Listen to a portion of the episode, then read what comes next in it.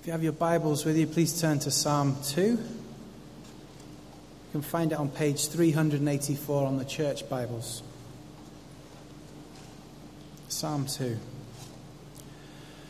Why do the nations conspire and the peoples plot in vain? The kings of the earth take their stand, and the rulers gather together against the Lord and against his anointed one. Let us break their chains, they say, and throw off their fetters. The one enthroned in heaven laughs. The Lord scoffs at them. Then he rebukes them in his anger and terrifies them in his wrath, saying, I have installed my king on Zion, my holy hill. I will proclaim the decree of the Lord. He said to me, You are my son. Today I have become your father. Ask of me, and I will make the nations your inheritance, the ends of the earth your possession. You will rule them with an iron scepter. You will dash them to pieces like pottery. Therefore, you kings, be wise. Be warned, you rulers of the earth. Serve the Lord with fear and rejoice with trembling. Kiss the Son, lest he be angry and you be destroyed in your way. For his wrath can flare up in a moment. Blessed are all who take refuge in him. This is the word of the Lord.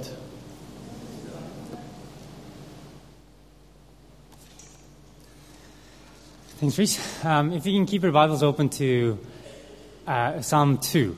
Actually, we'll go through, we'll jump through uh, different parts of the Bible today. So if you have a Bible, please keep it open. That would be great. And also, once again, um, this is uh, the structure of the, the, the sermon slightly is different than normal. The first point, once again, I want to warn you, will be the longest. So once again, if, we, if you're still going, Hugh is still in his first point. I just want you to know that that's where I'll be for the most of the, the, the, time. And the second and third point will be more application and, and, and faster. So I want to warn you before I um, do that. So um, can we pray that God will speak to us? Let's pray. Lord, we give you great praise and thanks for your word. We thank you that it is living and active, uh, sharper than two-edged sword. Um, we thank you that we um, can hear your voice uh, through the scripture. And we pray that as I turn, uh, point to uh, Psalm 2 this morning, that you will make your uh, voice very clear to us, that you will speak to each one of us, that it will shape our lives and bear fruit in our lives. In Jesus' name we, we pray. Amen. When Obama's first campaign um, for presidency, Americans were captured by this image, image of hope. And I don't know if you know actually, but uh, uh, the millions of people watched also this will.i.am video, which I thought was very, very well done and moving. I, I mean, I, I watched it multiple times. The lyrics were, uh, were really enthralling. It talked about, it says, three words that will ring coast to coast. Yes, we can actors and actresses, other famous people gathered together and sang these words, Obama's words. Yes, we can to justice and equality. Yes, we can to opportunity and prosperity. Yes, we can heal this nation. Yes, we can repair this world. Yes, we can. Yeah, that was Obama's first campaign. But when he campaigned the second time, the tone of the campaign changes a little bit because he can't possibly, he couldn't possibly deliver all the things that he had promised that he would deliver in the first campaign. Prosperity, justice, equality, opportunity, healing of the nation and of the world. Of course he couldn't do this because he, he, as gifted as he is as a politician and a speaker, he's a human being. Even with the most powerful position in the world, he's still a human being. But this sort of optimism isn't just an isolated incident. This happens all the time. Um, have, uh, haven't we always been looking for this perfect leader to come along and fix all our problems? Is there always optimism when a new, uh, a new president or new government takes place? Isn't this a reason why we love fictional stories like the King Arthur stories or, you know, Return of the King? We're looking for the right king to follow, the one who would come and actually fix all our problems. And we see this sort of optimism in this psalm, in Psalm 2. Psalm 2 is most likely a coronation psalm, a psalm that was read as the new king of Israel was being crowned. His subjects are optimistic. They ask, Why do the nations conspire and people plot in vain? The kings of the earth rise up and rulers band together against the Lord and against his anointed. The anointed is the king. He's being anointed and crowned as the king, saying, Let us break their chains and throw off their shackles. And of course, these questions that they ask are rhetorical questions. They're saying it's foolish to conspire against the Lord and his anointed one because the new king uh, is on, uh, God is on the new king's side. Because uh, uh, the, the, new, the new king doesn't have to flinch because God laughs and uh, scoffs. Um, in verse 4, he rebukes and terrifies his enemies. In verse 5, you see, their plotting will come to nothing because Israel's king is God endorsed. God calls him his king in verse 6. And the language gets even stronger in verse 7. He said to me, You are my son. Today I become your father. The king of Israel wasn't just any king. He's called here the son of God. God says this king would rule on his behalf. And the sentiment is that if God is for this king, then who can be against him? Theologically, this made sense why the king would be so closely identified with God, um, God's son, even. This is because King of Israel was supposed to live and breathe God's law and, and rule like him. Um, actually, Iona, could I just leave you to do the clicking? Uh, we're not quite there yet, but we're in slide number four. Um, this, uh, this is, uh, oh, actually, we are there yet, sorry. Uh, this is the Old Testament description of what a king, job description of a king. At Deuteronomy 17, 18 through 20. When he takes the throne of his kingdom, he is to write for himself on a scroll a copy of the law, taken from that of a Levitical priest. It is to be with him, and he is to read it all the days of his life, so that he may learn to revere the Lord his God and follow carefully all the words of this law and these decrees. You see, the king wasn't just supposed to rule. He's supposed to get the copy of the law. He's supposed to meditate on it day and night and read it and rule as God would rule over this world. In fact, uh, some scholars think that Psalm 1 and 2 are actually one psalm together. And if you, if you have your Bibles open, look at Psalm 1 and what it says about, uh, uh about this person. Psalm 1:1. Blessed is the one who does not walk in the steps of the wicked, but whose delight is in the law of the Lord, who meditates on it day and night. The words that echo the Deuteronomy's description of what a king is supposed to be. The king is supposed to represent God and rule as God would rule. If this is the case, then the offense against the king of Israel would be an offense against God. Because God, uh, the king would have all the characteristics of the righteous uh, and just God. And the king and its nations would never fail because effectively God is ruling this kingdom. But, as you can see, this is a bad idea, isn't it, in some ways? Because it's almost sort of, it's almost as if it's setting itself up for a failure. How is a man supposed to rule like a God? Like God? Of course he can't. And no king could. We find that Israel and its kings fail again and again throughout the history of Israel. And the words of this psalm, Psalm 2, in some ways seem not to come true at all. We know that parts of the psalm didn't come true because Israel and its kings were at one point overthrown. Right? Psalm 2 said that the plots of the enemies, that the conspiracies would come to nothing, that they would be in vain. The nation of Israel would not fall, but we know that it's fallen. We know actually that the nation of Israel does not exist for 2,000 years, for about 2,000 years. It didn't exist as a nation. It was overthrown. What does this mean then? Had the words of Psalm 2 failed? Does this mean that Psalm 2 isn't true? Yes and no. Like most biblical prophecies, it has this historical dimension. It's partly fulfilled in history. In part, uh, in, in fact, different parts of Israel's history, we see Psalm 2 coming true. For example, in the 6th century, the Assyrian Empire came and surrounded, they took, um, overtook most part of Israel, and they were surrounding, uh, they were surrounding uh, uh, Jerusalem, the city of Jerusalem. It was the last to fall. But then King Hezekiah prays, and then somehow, mysteriously, the Assyrian Empire, uh, the Assyrian army uh, uh, is destroyed, and they had to return back home. Their plotting came to be in vain. Their conspiracies came to be nothing because God was uh, the, the, the, God of Israel, God of Jerusalem. God broke them with the, the, the rod of iron. And as we have already said, but, but as we have already said, actually, but we know that it's also failed because it, doesn't exi- it didn't exist for 2,000 years. This is because these words of Psalm 2, partly fulfilled in history, actually looks forward to Jesus. Jesus uh, Jesus' first coming to greater and more complete fulfillment with Jesus. And what the New Testament writers realize um, is that they look at Psalm 2 with a different lens after Jesus' coming and Jesus' resurrection. And they see actually Psalm 2 wasn't just about the kings of Israel, that it was actually about Jesus. This is why the New Testament refers back to this psalm, Psalm 2, over 15 times. It's throughout the New Testament.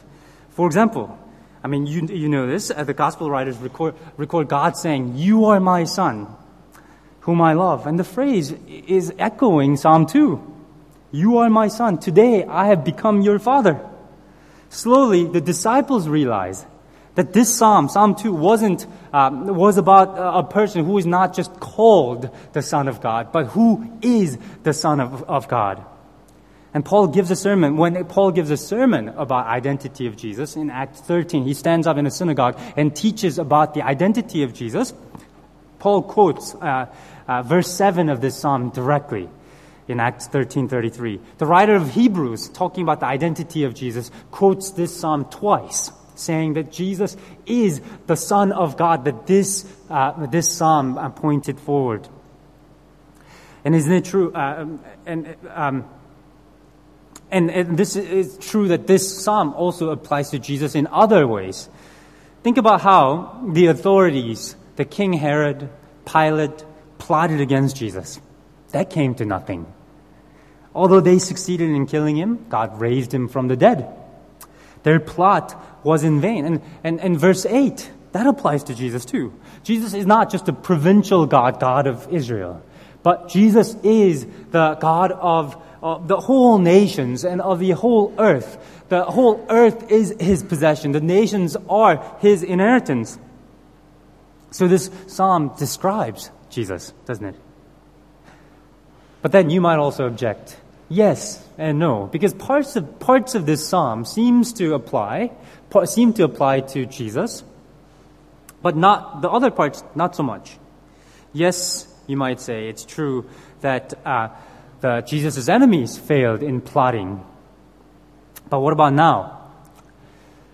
The nations still conspire against Jesus. The Muslim ex- extremist uh, groups like ISIS and Boko Haram uh, rule parts of the Middle East and, and parts of Africa. New atheists, likes of uh, Richard Dawkins, are on the offensive against Christianity, and their plans seem to sometimes succeed. But what about the promise of this psalm that their conspiracies and plans would come to nothing? And although the gospel has made great progress, it's reached all the corners of the earth, and yet the earth, the nations have not fully become his inheritance, and the earth not fully yet his. And also, there is that judgment that this psalm promises that we see so strikingly. You will break them with the rod of iron, and you will dash them to pieces like pottery. Verse 9. That certainly hasn't come yet, has it? Where is the judgment against ISIS? Where is the judgment against those who conspire against Christ? We don't see it now. But this doesn't mean that won't, we won't see it.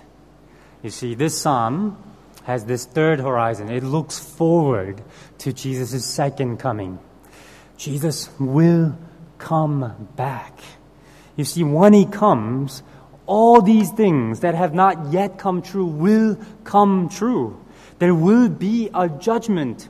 The wicked will be broken. Their conspiracies and plotting will come to nothing when Jesus comes back. And the nations and the whole earth will become His. God, Jesus will claim all of it for Himself.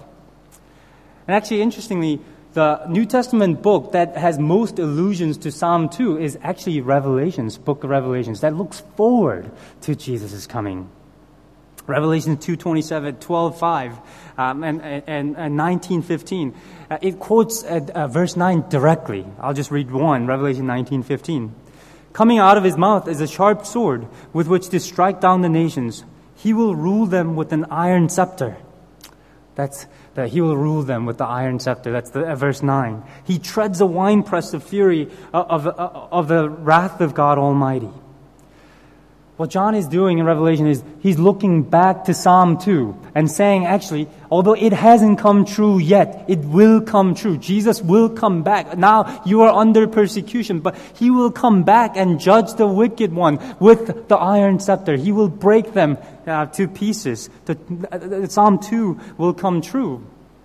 And uh, in your bulletin, there's the picture in the, in the very front, and I have a picture that's sort of like it. As you can see, Jesus is holding an iron scepter in one hand and the whole earth on the other hand. That's the picture that, that, that the Psalm 2 has, been, uh, has given. And that king is King Jesus. He will come. You see, this psalm isn't just a coronation psalm about the historical kings of Israel. It is a prophetic psalm that was about the, the king um, the, king, the true King of Israel, Jesus the Lord Himself, the Son of God Himself. Jesus is the King. He is the one who meditates on God's law day and night. He's the one who lives that law and rules according to God's law. He is the true Son of God, and He's been making the whole earth His inheritance.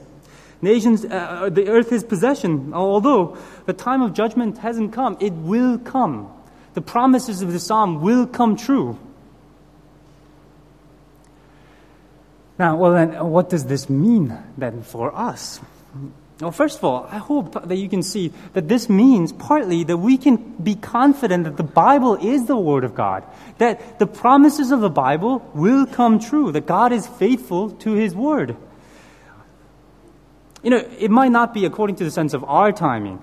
After all, this psalm was written about a thousand years before Jesus came. Right? But they had to wait a thousand years for the true king of Israel to come. But he came. And we can also be confident that the rest of that psalm will come true in time. The scripture is true. We can rely on it. And knowing this should also give us great confidence and boldness in our life. You know, we might be fazed by arguments by the new atheists, cower at the threat of violence with the, uh, um, the, the, from Muslim extremists, worry about China's influence over the church. But this picture gives us what, how Christ reacts to all that. He laughs. He scoffs at their plans. And we can take comfort in, in that when the world seems out of control and the church under persecution, we can take comfort in, the, in knowing that God is still the king, that God is in control, that God is ruling this world. In fact, this, this uh, is how the early church read, in one instance, uh, this is how uh, the early church read it and understood it. So if you turn to Acts 4, Acts 4, Acts 4 records the first outbreak of the persecution in the early church. Peter and John were jailed, um, and then they, they later were freed. And what they do is they actually go back to the church. And at the church, they read the psalm, Psalm 2. I think it'll come on the screen. They read Psalm 2, and then in verse 25, they pray. They pray for boldness. They reassure themselves that God is ruling over this world, that people's conspiracies against uh, Christ will come to nothing, against the church will come to nothing, and they pray for boldness that they might trust in this and go out and still preach the gospel even under the threat of persecution. They pray. Indeed, Herod and Pontius Pilate met together with uh, Gentiles and the people of Israel in the city to conspire against your holy servant Jesus, whom you anointed. They did what your power and will had decided beforehand should happen. Now, Lord, consider their threats and enable your servants to speak your word with great boldness. Stretch out your hand to heal and perform signs and wonders through the name of your holy servant Jesus. See, they applied this psalm, Psalm 2, to their situation. They remember that the most powerful of Jerusalem conspired against Christ, and it came to nothing. That what there, there, there, there is persecution, but it will come to nothing. In fact, they remember that even Christ's enemies only did what Christ preordained them to do. So they prayed for boldness. And we see in a similar way, a similar situation, I think, in China. And by end of the World War II in 1949, uh, they, they, there were approximately 1 million Christians in China. But soon after, um, you know, came the communist China and the Cultural Revolution and all of that that really sought to destroy the church in China.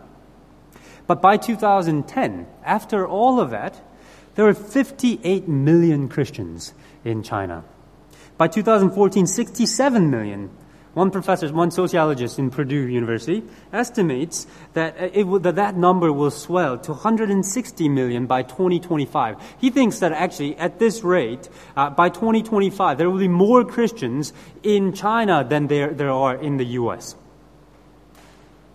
And he uh, told a reporter in Telegraph, um, Mao thought that he could eliminate religion. He thought that he had accomplished this. It's ironic because they didn't. They actually failed completely he says. And as many of you know, China even sends out missionaries to places around the world. In fact, some even go to North Korea. One of the, uh, the underground church person uh, who was interviewed by the Telegraph um, says, We want to help, and it is easier for us than for the British, South Koreans, as, uh, or American missionaries. The same article wrote, um, The new spread of Christianity has the Communist Party scratching its head. This is, Acts, uh, this is uh, Psalm 2 happening all over again, isn't it? Why do the nations conspire and people plot in vain? The Christians whose churches are shut down in China, those who are driven out of their homes and face death in the Middle East, Christians who face alienation um, because they stand by the orthodox teaching and historical view on human, a biblical view on human sexuality. Christians who face the subtle pressure in the workplace to compromise their faith. All of us, no matter what the situation is, we can be bold. Christ rules. People who conspire against Christ, their plans will come to nothing. And this choice to stand with Christ or not well, there aren't too many times, I think, that uh, where choices are so clear. And this is one of them. There seems to be only one good choice. The psalmist concludes in verse 10 So, kings, be wise.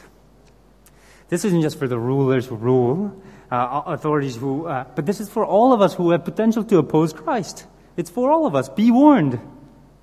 The psalmist says that the choice is obvious in verses 11 and 12. Serve the Lord with fear and celebrate his rule with trembling. Kiss his son, or he'll be angry, and your way will lead to, to destruction, for his wrath can flare up in a moment.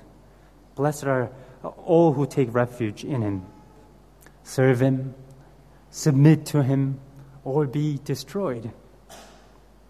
And Jesus, once again, came as a meek and mild baby the first time.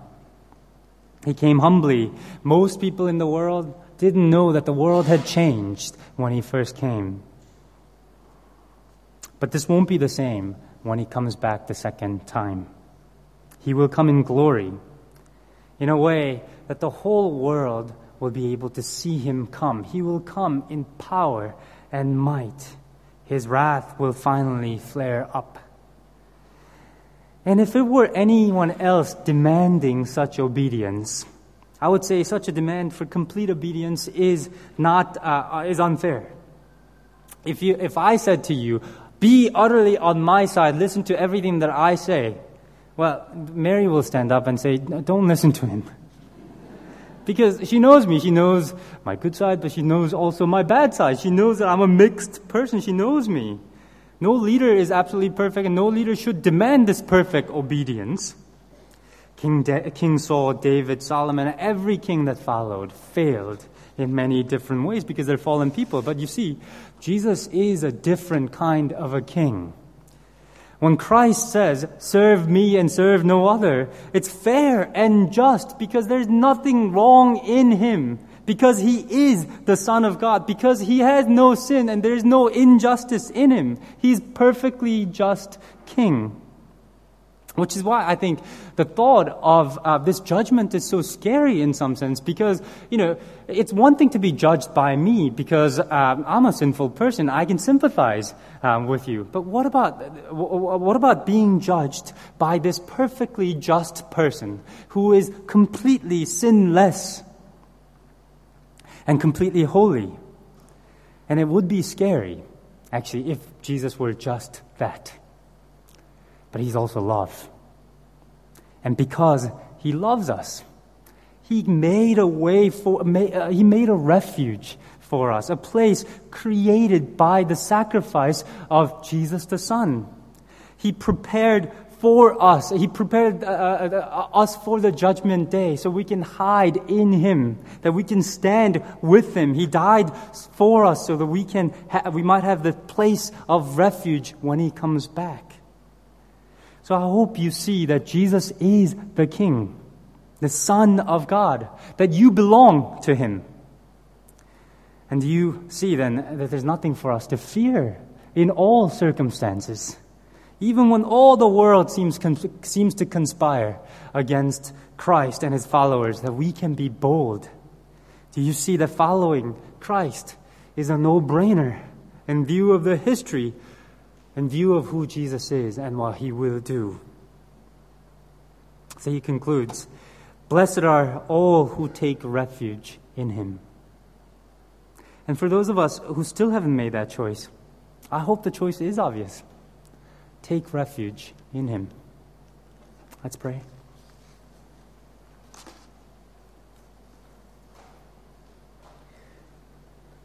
Lord, we once again give you great praise for your word. Lord, that it speaks to, it spoke to people 3,000 years ago. That it spoke to people in the time of the New Testament 2,000 years ago. That it speaks to us now to, to shape us, to form us. And Lord, we pray that you'll assure us of your kingship, kingship over our lives, kingship over the nations of this whole world, and help us to be bold. Help us to be your witnesses, no matter what the situation is. And help us to be wise and follow you in all things that we do. And Lord, for those of us who still haven't made this choice, Lord, we pray that you would speak to them through the power of your Spirit, that you would convict them of um, the, the, kingship, the, the, your lordship, your son's lordship over their life. And we pray that they might give their lives over to you and follow you as their Lord. We pray these things in Jesus' name. Amen.